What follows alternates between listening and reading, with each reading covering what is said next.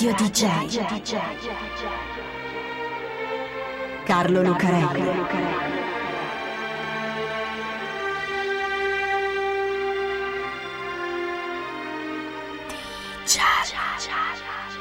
Carlo Lucarelli presenta Di Giallo, il radiodramma di Radio DJ.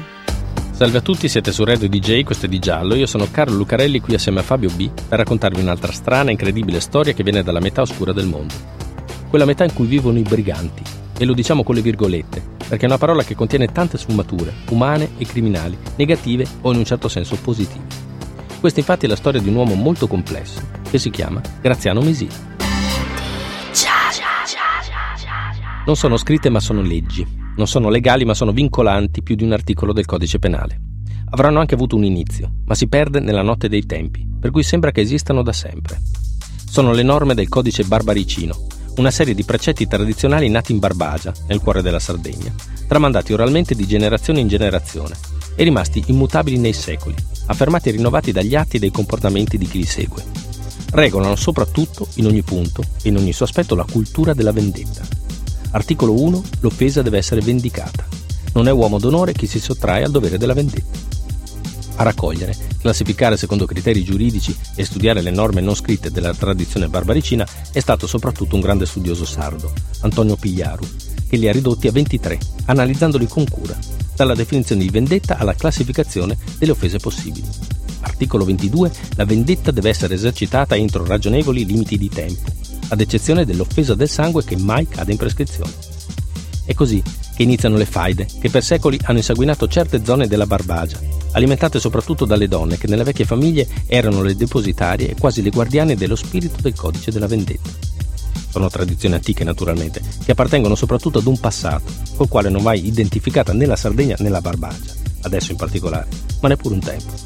La Sardegna e la Barbagia, lo sappiamo, sono un'altra cosa, una terra bellissima con una civiltà millenaria. Però, per chi è vissuto in certi anni in certi contesti, il codice era importante, molto importante. Graziano Mesina nasce ad Orgosolo, nel cuore della Barbagia. La sua è una famiglia grande, di quelle di una volta, dieci figli e lui, Grazianeddu, è il nono. Anche Orgosolo in quegli anni, sono gli anni 40, è quella di una volta, una cittadina in una bella terra di pastori, contadini e poeti, ma anche terra violenta di banditi di ballentes. Ballente è una parola sarda che non trova una corrispondenza esatta in italiano è chi pratica la valentia, che mette insieme ardimento fisico, temerarietà, vigore e baldanza nell'affrontare gli ostacoli. Ma non è soltanto questo.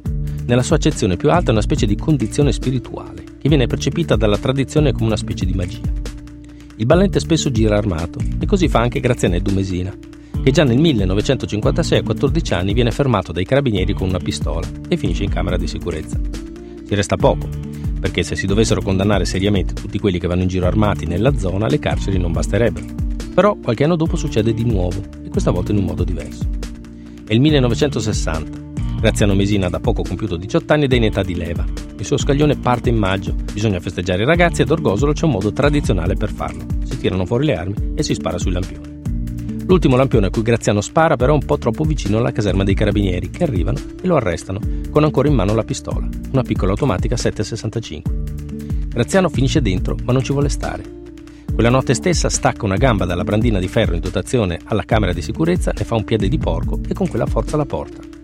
È il primo passo per diventare un bandito, perché da arrestato Graziano Mesina diventa latitante, nascosto da qualche parte nel sopramonte della Barbagia il primo passo, ma potrebbe essere anche l'ultimo, perché la sua non è una famiglia di banditi. E così i parenti si consultano con l'avvocato e poi fanno arrivare un messaggio a Grazianeddu. Torna, costituisciti e lui lo fa.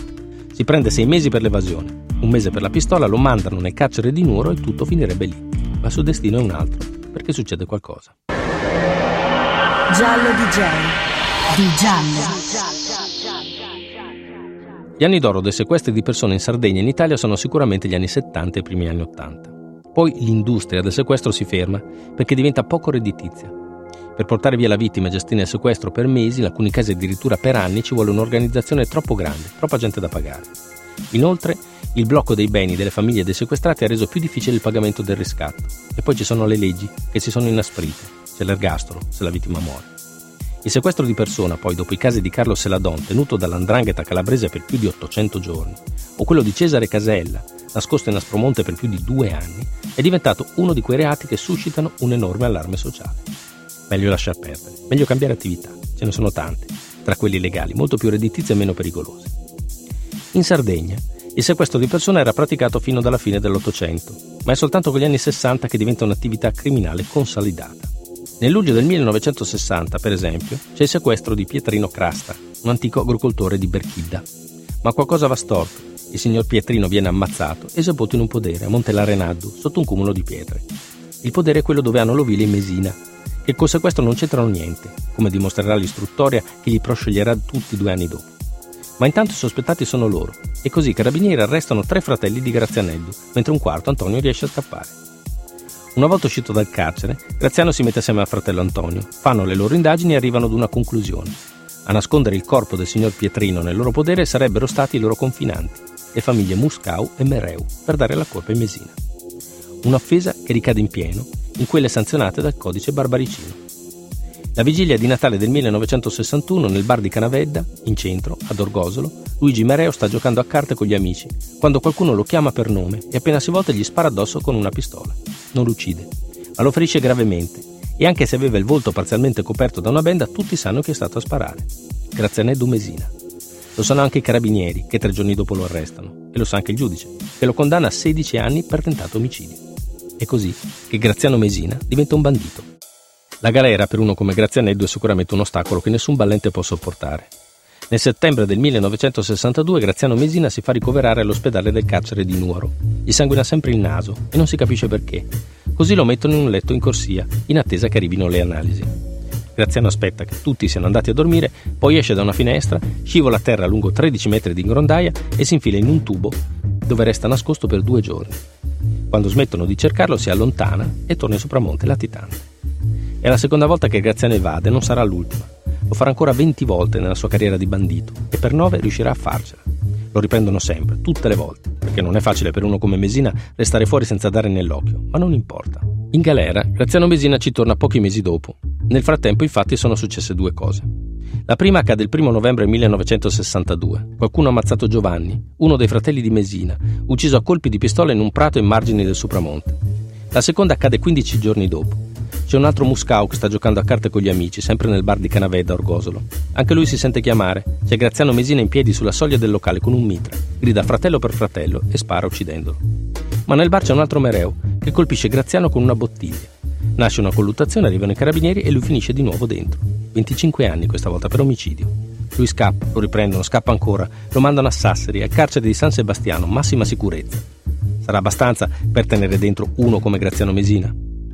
L'11 settembre 1966, durante l'ora d'aria che segue la messa di domenica, Graziano ha un'altra delle sue semplici idee geniali. Geniali proprio perché semplici. C'è un agente di custodia nel cortile. Lui gli dice che lo vogliono al corpo di guarda, la gente si allontana e allora Graziano prende la rincorsa e scala di slancio il muro del carcere. È bravo ad alimentare il suo mito, Grazianeddu, il mito dell'imprendibilità, del ballente con le evasioni e anche con le imprudenze da latitante, come quando dà appuntamento al al secondo piano della rinascente di Cagliari e lui lo trova a scherzare con le commesse. Si guadagna anche un soprannome dalla stampa. Lo chiamano il Robin Hood del Supramonte.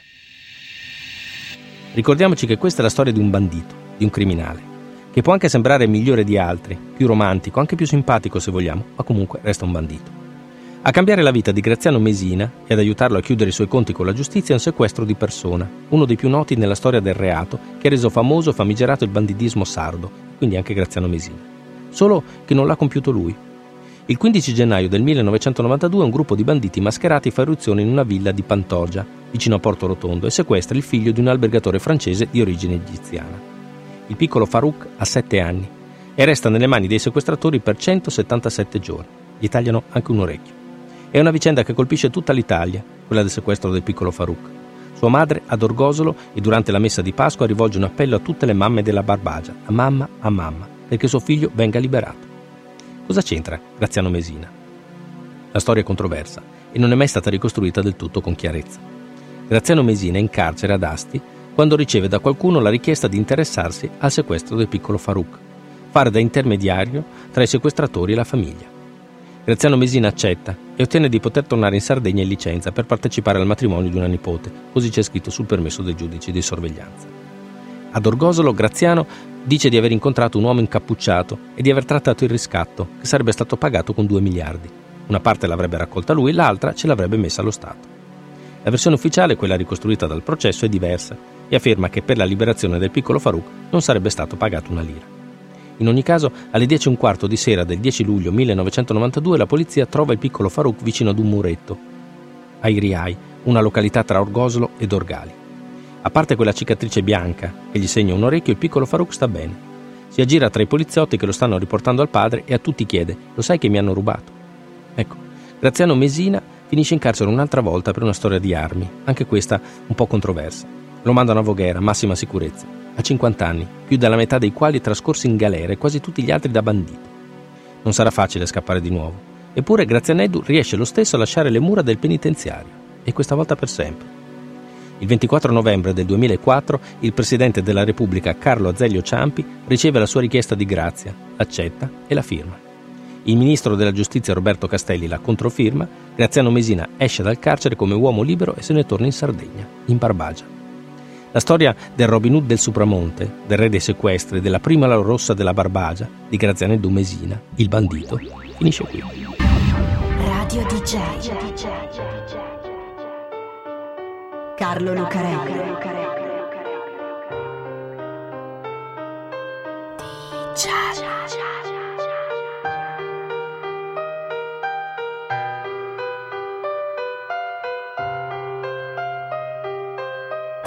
恰恰恰